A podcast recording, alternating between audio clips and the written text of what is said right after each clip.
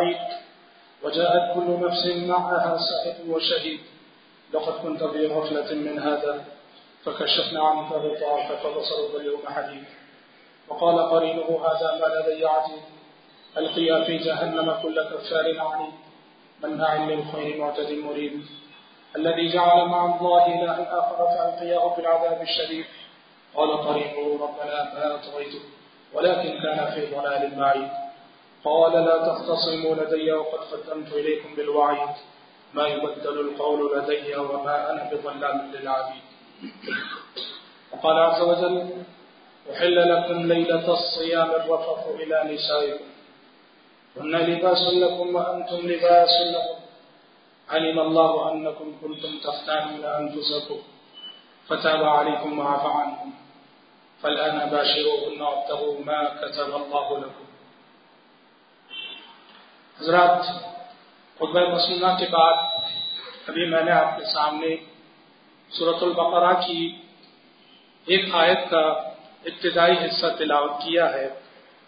ये तवील आयत है जिसमें अल्लाह तबारक वाली ने रमज़ान से मुतक रोज़ों से मुतक कई एक अहकाम और मसाइल बयान किए हैं। उन मसाइल को बयान करते हुए अल्लाह तबारक वाली ने इस आयत में रिश्ता जवजियत यानी मियाँ बीवी के हवाले से एक बात इर्शाद फरमाई। कहा कि हुन लिबासुल्लकुम व अंतुम लिबासुल्लहुम हुन लिबासुल्लकुम व अंतुम लिबासुल्लहुम तुम्हारी ये बीवियाँ, ये तुम्हारा लिबास है। वह अंतुम लिबासुल्लहुम और तुम उनका लिबास हो। अल्लाह ताला ने इस आयत में मियाँ बीवी को एक दूसरे के हक में लिबास से तजबी दी है। शोहर बीवी के लिए लिबास है, और बीवी शोहर के लिए लिबास है।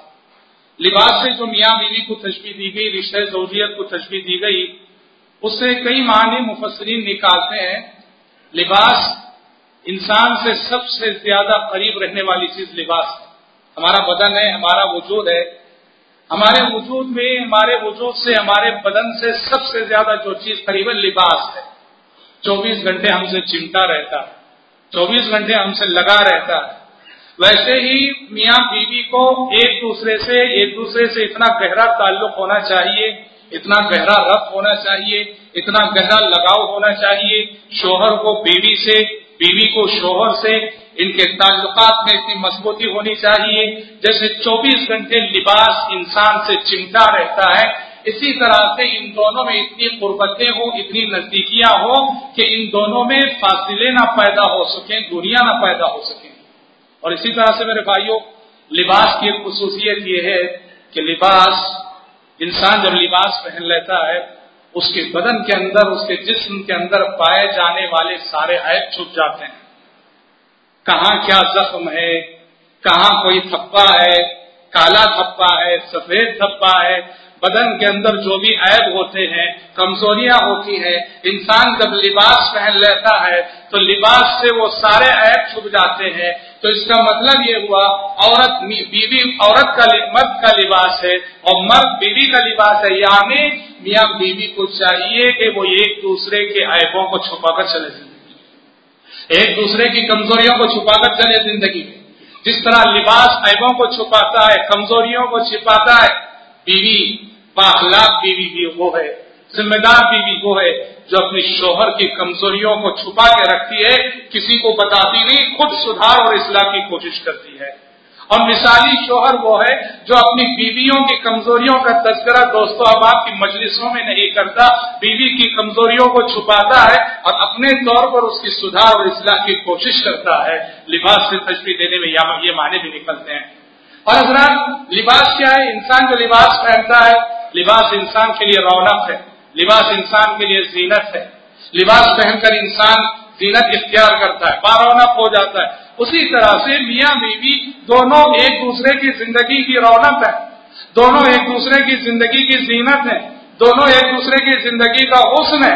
अगर ये मियाँ बीवी के दरमियान ताल्लुक ऐसा हो कि बीवी अपने शोहर को अपनी ज़िंदगी का हुस्न समझे, अपनी ज़िंदगी का सरमाया समझे, अपनी ज़िंदगी की रौनक समझे और उसी तरह से शोहर भी अपनी बीवी को अपनी ज़िंदगी की रौनक, अपनी ज़िंदगी का हुस्न, अपनी ज़िंदगी का जमाल और अपनी ज़िंदगी का कमाल समझे। बहरहाल मुफसरीन कराम रहमत मजमाइन ने अल्लाह ताला के इस फरमान उन लिबासुल्लकुम वन तुम लिबासुल्लाहुम तुम्हारी बीवियाँ तुम्हारा लिबास है और तुम उनका लिबास हो बहुत सारे नुकात मुस्तम्बत करते हैं।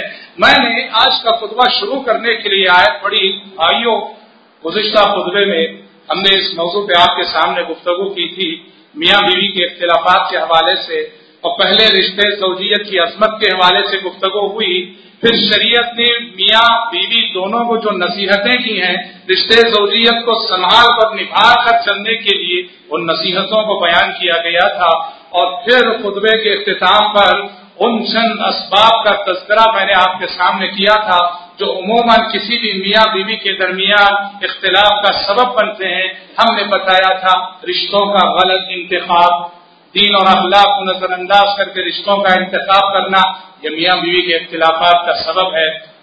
बार बार पर गिरफ्त करने और पकड़ने का मिजाज यह मियाँ मियाँ बीवी के इख्तलाफात का सबब है। मियाँ बीवी की ज़िंदगी में किसी थर्ड पर्सन की मुदाखलत, वो वालदेन हो भाई बहन हो, दोनों के, ये मियाँ बीवी के इख्तलाफात का सबब है। जादू टोना है यह मियाँ बीवी के इख्तलाफात का सबब है। बदगुमानी का मिजाज है।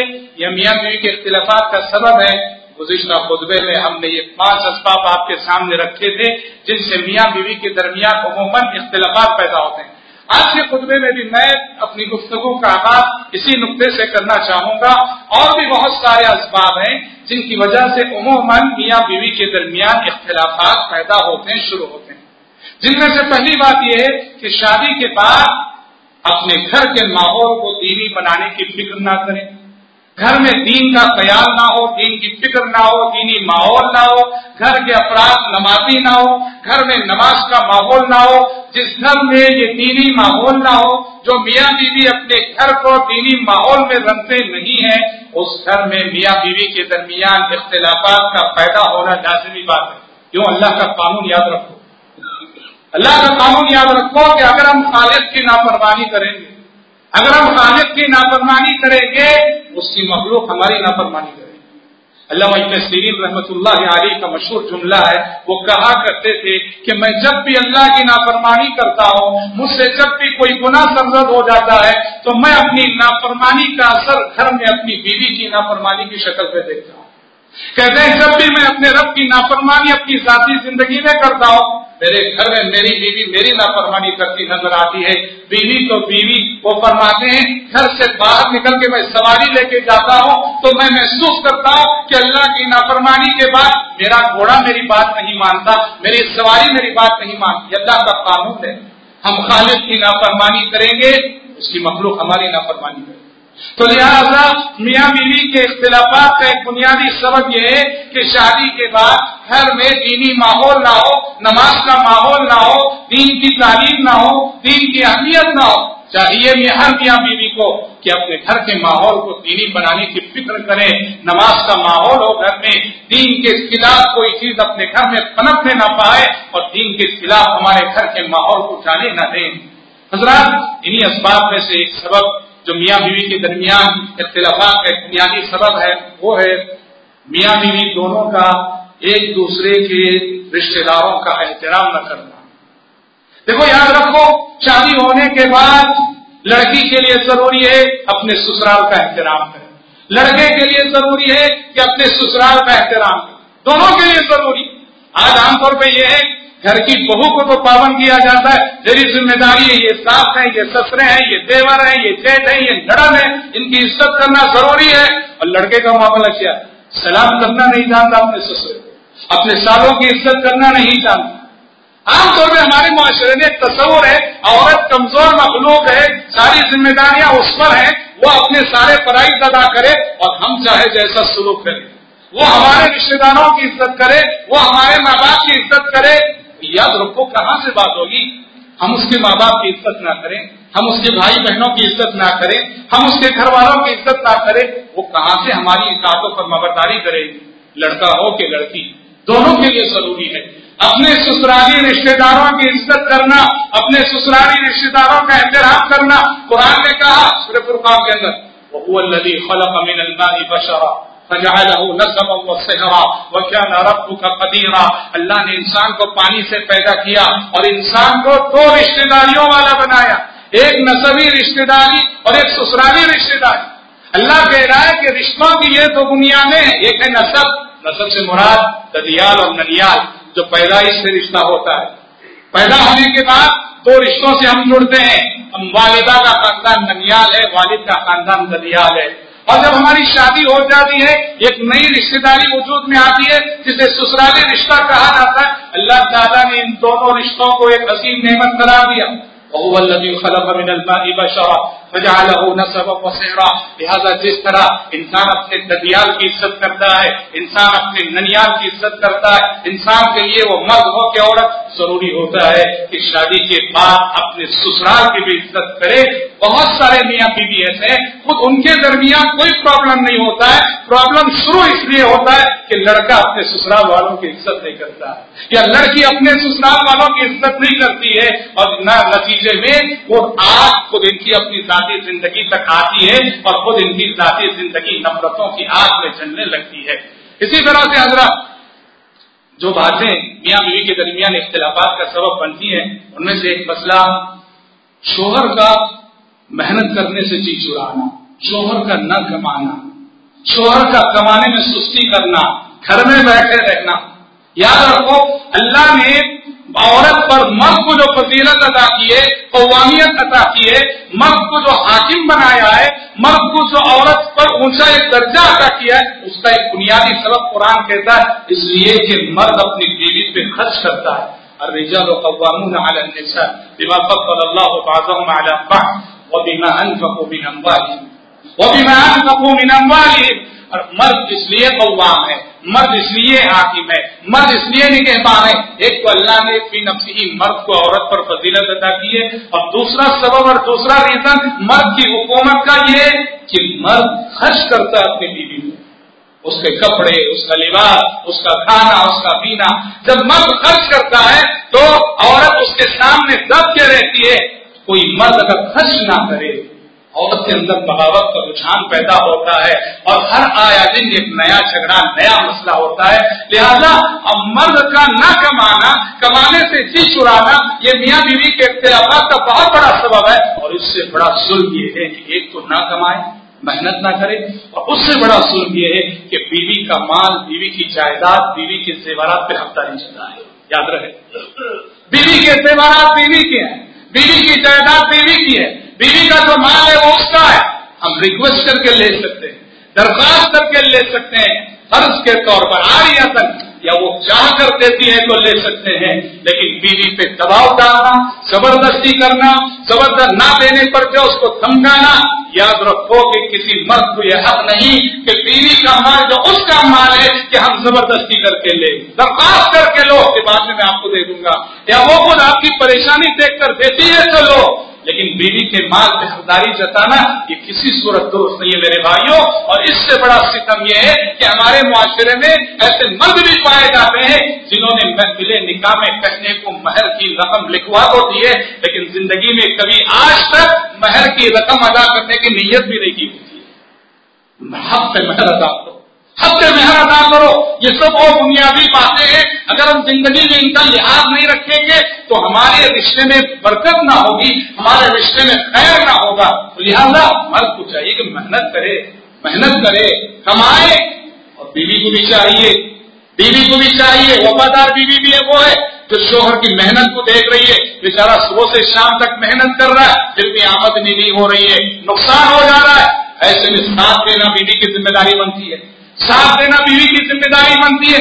जो शोहर के मेहनत कर रहा है पसीना बहा रहा, फिर भी आमदनी नहीं हो रही है। ज़िम्मेदारी बनती है कि वो साथ दे। क्योंकि वो मेहनत तो कर रहा है, मुकद्दर है कि उसे रोजी नहीं मिल रही है। है अलहमदुल्ला हमारे माशरे में ऐसी औरतें, ऐसी बीवियाँ जो अपने शोहर की माली मुश्किल में बहुत मदद करती हैं और बहुत बहुत ताउन करके चलती हैं।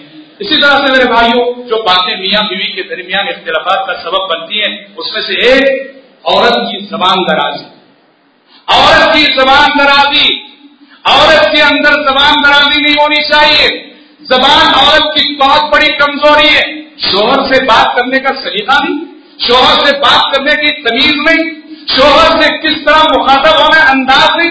शोहर का एहतराम नहीं। शोहर का अदब नहीं। बात ऐसे करती है कि जैसे किसी नौकर से कर रही हो। मेरी माँ बहनों, शोहर का एहतराम करो और आपका एहतराम आपकी गुफ्तगु से समझ में आएगा, आपकी बातचीत से समझ में आएगा, आपकी जबान से समझ में आएगा। बहुत सारे रिश्तों में जो दरारें पैदा होती हैं, औरत की जबान दराजी की वजह से, जबान के गलत इस्तेमाल की वजह से, और हदीसों में प्यारे नबी ने इस जानब इशारा भी किया, जब प्यारे नबी ने औरत को पसली से तस्वीर दी कहा कि औरत पसली की हड्डी से पैदा की गई है, और पसली की हड्डी टेढ़ी रहती है। आपने वहाँ जुमला इशार फरमाया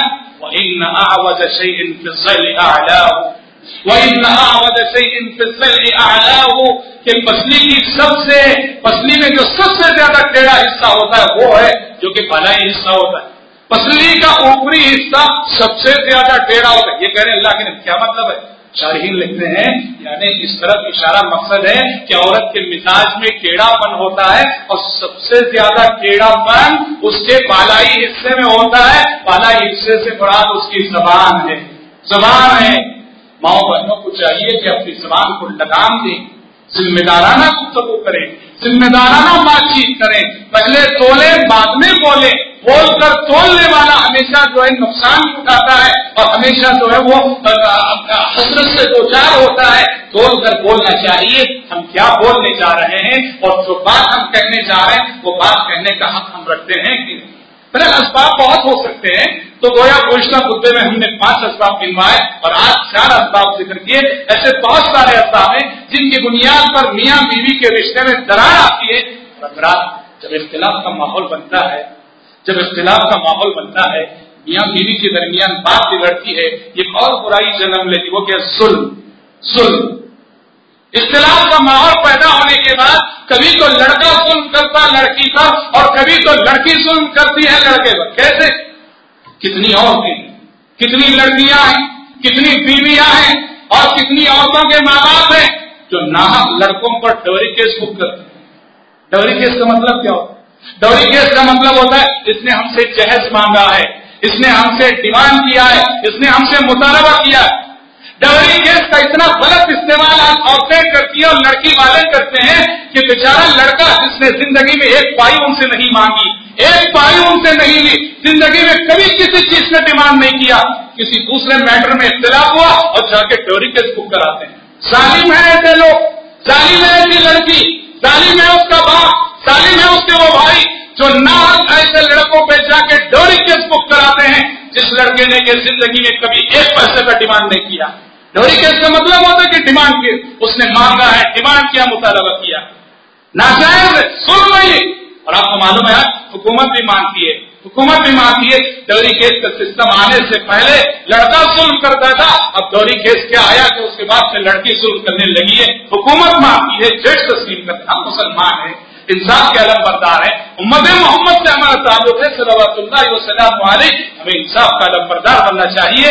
दामाद ने कभी मांगा नहीं, डिमांड नहीं किया है, कभी हमसे पैसा नहीं लिया है। दूसरे मामले में उनसे जितना भी इख्तिलाफ हो, मुझे और आपको डोरी केस करने का हक नहीं है। ये बहुत बड़ा मसला है, जहाँ लड़कियाँ और लड़की के माँ बाप और लड़की के भाई बहन बेचारे बहुत सारे लड़कों पर जो जुल्म करते हैं। और इसी तरह से मेरे भाई लड़के की जानी से जो जुल्म होता है, इख्तलाफ के पैदा होने का, उसकी एक शक्ल ये भी है कि कभी ऐसा होता है कि दामाद का इख्तलाफ हो जाता है अपने ससुरे से। दामाद का इख्तलाफ हो जाता है अपने साले से। इख्तलाफ होने के बाद ये दामाद क्या करता अपनी बीवी से कहता है कि आप मेरे ससुरे के घर जाना नहीं, मेरे साले के घर जाना नहीं। तुम्हारा ससुरा है, उसका तो बाप है वो, उसकी तो माँ है वो, उसका तो भाई है वो। अच्छे अच्छा इंसान नहीं वो। अपने जाति इख्तिलाफ की वजह से अपनी बीवी को माँ बाप से मिलने से रोके भाई बहनों से मिलने से रोके, ये तो रिश्तों को तोड़ना हो अगर वाकई आप जिम्मेदार इंसान है आपका इख्तिलाफ अपनी हद तक रखो, बीवी से कहो, वो तुम्हारे माँ बाप में मिल सकती हो और तुम्हारे भाई बहने मिल सकती हो। मेरा इख्तलाफ अपनी जगह एक शरीफ इंसान की अलामत होगी जिम्मेदार इंसान की अलामत होगी हाँ। पास भाई बहन ऐसे होते हैं, जैसे हमने गुजशत खुतबे में कहा सिखा कर देने वाले हाँ सिखा कर देने वाली अपनी बहन को शोहर के साथ ऐसा कर, वैसा कर, ऐसा चल, वैसा चल। अगर ऐसा रवैया है तो ठीक है। वरना महज इस बिना कि मेरा इख्तलाफ मेरे ससुराल वालों से हो गया और मैं अपनी बीवी को रोकू कि अपने अपने माँ बाप से ना मिले, अपने भाई बहन से ना मिले। अच्छा इंसान नहीं है वो जो इस तरह रिश्तों को थोड़ा करता है। इसी तरह से मेरे भाइयों सुन की जो सूरतें मियाँ बीवी के दरमियान इख्तलाफ के बाद पैदा होती है, उसमें से एक है मारने का मिजाज मारना। बीवियों को मारना अच्छी सिफत नहीं है मारना शरीयत ने बहुत ही मजबूरी की सूरत में उसकी इजाज़त दी है। वरना बीवी को जो शख्स मारता हो, बीवी पे हाथ उठाता हो, शरीयत ने उसको अच्छा इंसान नहीं कहा वो दाऊद की है? प्यारे नबी के अजवाज मुतहरात के घर के पास कुछ औरतें आई और आकर शिकायत की कि हमारे शोहरों ने हमें मारा हमारे शोहरों ने हमें मारा अजवाज मुतहरात ने प्यारे नबी को बताया। प्यारे नबी ने फरमाया कि आले मोहम्मद के पास कुछ औरतें आई जिन्होंने अपने शोहरों की शिकायत की है कि उनके शोहरों ने उन्हें मारा। आपने फरमाया नहीं सऊला कभी किया नहीं कभी दिया को जो लोग अपनी बीवियों पे हाथ उठाए, वो सुन ले।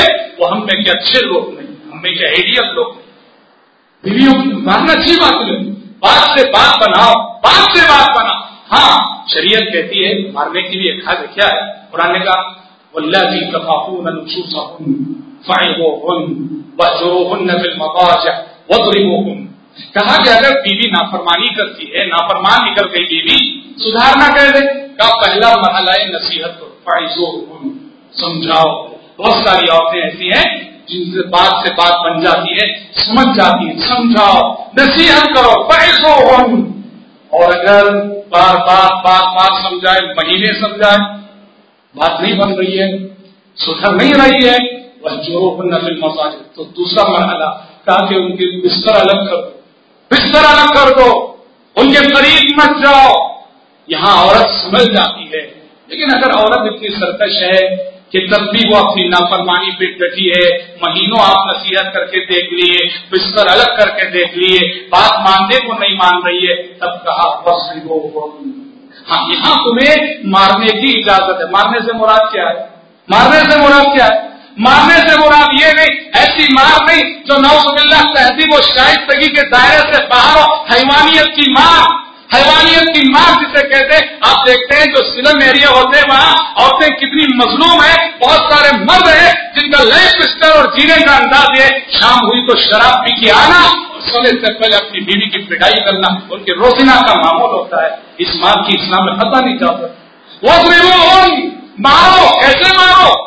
सबसे पहले तो मारने की इजाज़त बिल्कुल आखिरी में। हज़रत इब्न अब्बास वगैरह इसकी तफसीर में लिखते हैं विस्वा की वनहवी विस्वा की वनहवी मारना हो तो मारने का मतलब ये, मिसवाक से मारो और मिसवाक जैसी चीज़ों से मारो। मिसवाक होती है मिसवाक होती है इतनी। कंगी होती है इतनी। हज़रत इतने अम्बास कह रहे हैं से मारो मिसवाक ऐसी चीज़ों से मारो। सबसे पहले तो मारना नहीं चाहिए, लेकिन कोई औरत इतनी नसरकश होती है, मारे बगैर कोई चाहे विश्वास जैसी चीज़ों से मारो। यानी कि बड़ी छड़ी ला लो। जी, विश्वास। पता चला, विश्वास से कितनी चोट लगेगी, विश्वास से कितना मार लगेगा? मतलब यह है, उसके बदन को चोट करना मकसद नहीं, उसके एहसास को चोट करना मकसद जब विश्वास से मारोगे, औरत ये सोचने में मजबूर हो जाएगी, मैं कितनी नाफरमान निकली कि आज मेरा शोहर मुझ पर हाथ उठाने पे मजबूर हो गए। सोचती है वो, सोचने पे मजबूर होती है। तो लिहाजा कि जो जुल्म मर्द की तरफ़ से होता है, औरत पर इख्तलाफात की सूरत में उसमें से बहुत बड़ा जुल्म है, नाक मारना और जब देखो तब मारना और खसूस चेहरे पे मारना। चेहरे पे मारने से मना किया गया। और हमारा हाथ जब भी उठता है, सीधा चेहरे पे जाता है। गलत से चेहरे पे कभी मारने की इजाज़त नहीं, किसी को नहीं। कोई उस्ताद अपने शागिद को चेहरे पे नहीं मार सकता, कोई भाई अपने भाई को चेहरे पे नहीं मार सकता, कोई शोर अपनी बीवी को चेहरे पे मारने से सख्ती के साथ मना। हजरात, ये तो रही इख्तलाफात, और इख्तलाफात के मौके पर होने वाला जुल्म।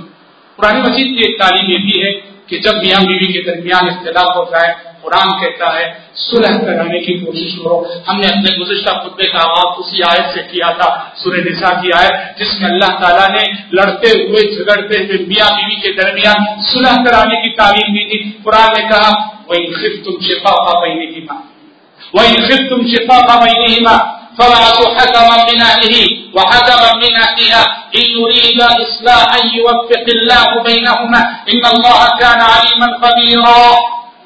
कुरान ने कहा अगर लड़का लड़की के दरमियान इख्तलाफात का अंदेशा हो फूट पड़ जाए फूट पड़ने का अंदेशा हो, ऐसा करो, लड़के के घर वालों में से फैसला करने वाला, लड़की के खानदान वालों में से फैसला करने वाला, दोनों को बैठाओ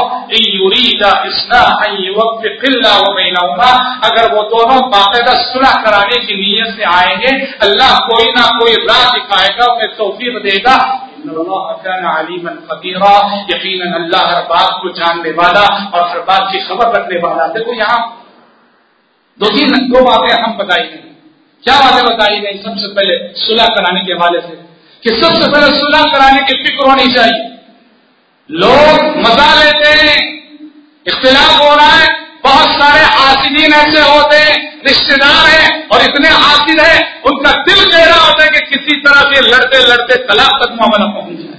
जलते हैं, रिश्तों को टूटते हुए देखकर खुश होते हैं और ये रिश्तेदार ये रिश्तेदार है। कुरान कहता है, मियाँ बीवी जब लड़ पड़े रिश्तेदारों का रोल क्या होना चाहिए? रिश्तेदारों का किरदार क्या होना चाहिए? कराने की कोशिश करें। किसी तरह कॉम्प्रोमाइज कराने की कोशिश करें। गलत फहमियों को दूर करें, लड़के को भी बिठाएँ, लड़की को भी बिठाएँ, समझाएँ। यहाँ एक बात कुरान ने कही, वो क्या? अबास हकम अम्बिना ली हकम अम्बिना लिया सुलह कराने के लिए कॉम्प्रोमाइज कराने के लिए, लड़के के खानदान से जिम्मेदार शख्स, लड़की के खानदान से जिम्मेदार शख्स। कुरान क्या कहना चाहते जानते हैं? कुरान ये कहना चाहता है, तुम्हारे घर का मामला है, घर के अंदर रहे।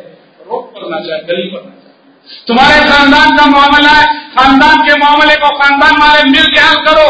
ये गलत है कि एक मियाँ बीवी के दरमियान लड़ाई हुई, झगड़ा हुआ, इख्तलाफात हुए और घर और खानदान की सारी इज़्ज़त नीलाम हो रही गलियों पर गली गली में उसके चर्चे, घर घर में उसके चर्चे, मसला इतना बड़ा करके सारे गाँव को कवर होने के बाद कॉम्प्रोमाइज कराने के लिए ऐसा नहीं। इख्तलाफात पैदा हो, ऐसे डील करो और ऐसे उसके साथ मामला करो कि खानदान से बाहर किसी को खबर ना खानदान से बाहर किसी को खबर ना हो, खानदान वाले बैठ कर खुद कॉम्प्रोमाइज कराने की, सुलह कराने की, समझाने की कोशिश करे दूसरी बात कुरान ने कही, ये सुलह की कोशिश कब कामयाब होगी? लोग बैठते हैं सुलह कराने के लिए कॉम्प्रोमाइज कराने के लिए, होती नहीं सुलह मतलब क्यों? कुरान कहता है कि सुलह कराने की ये कोशिश तभी कामयाब होगी जब दोनों तरफ़ से बैठने वाले मिलाने की नीयत लेकर बैठे, अच्छी नीयत लेकर बैठे, लड़की वाले आ रहे हैं नीयत आ रहे रौडिज्म करने की नीयत से आ रहे आज दिखाएँगे इस शख्स को, आज हिसाब लेंगे इस शख्स का, आज ऐसी पिटाई करेंगे, वैसी पिटाई करेंगे रौडिज्म करने की नीयत से अगर बैठोगे, बात नहीं बनेगी, कुरान ने कहा, अल्लाह की तोफी कब शामिल हाल होगी, तुम्हारी मेहनत कब कामयाब होगी कंप्रोमाइज करा देगी जब दोनों तरफ़ से बैठने वाले वाकईतन दोनों को मिलाने की नीयत लेकर बैठे सुलह की नीयत लेकर बैठे इस्लाह की नीयत लेकर बैठे यूरीदा इस्लाह वक्त पिल्ला हो गई ना होना और याद रहे कि जब भी किसी के दरमियान सुलह करवाना हो कम्प्रोमाइज करवाना हो, सुलह करने वालों के लिए बहुत ज़रूरी होता है। वो दोनों तरफ़ की सुने। दोनों तरफ़ की सुने। दोनों तरफ़ की सुनना ज़रूरी होता है। लड़की वाले अपनी लड़की की गलती सुने। लड़के वाले अपने लड़के की गलती सुने। आज होता यह है, हम बैठते हैं, हम फरीके मुखालिफ की गलतियाँ बताते हैं और अपनों की गलती को दबाते हैं।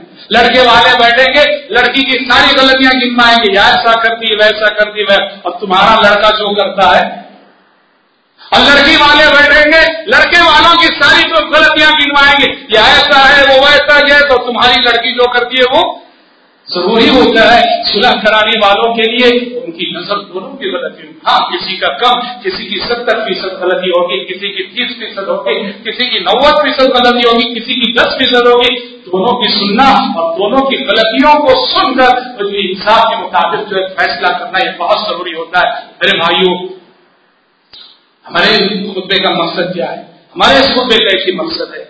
कि वो मियाँ बीवी बहुत सारे मियाँ बीवी ऐसे हैं, बहुत सारे घराने ऐसे हैं, जहाँ मियाँ बीवी के दरमियान इख्तलाफ का माहौल है।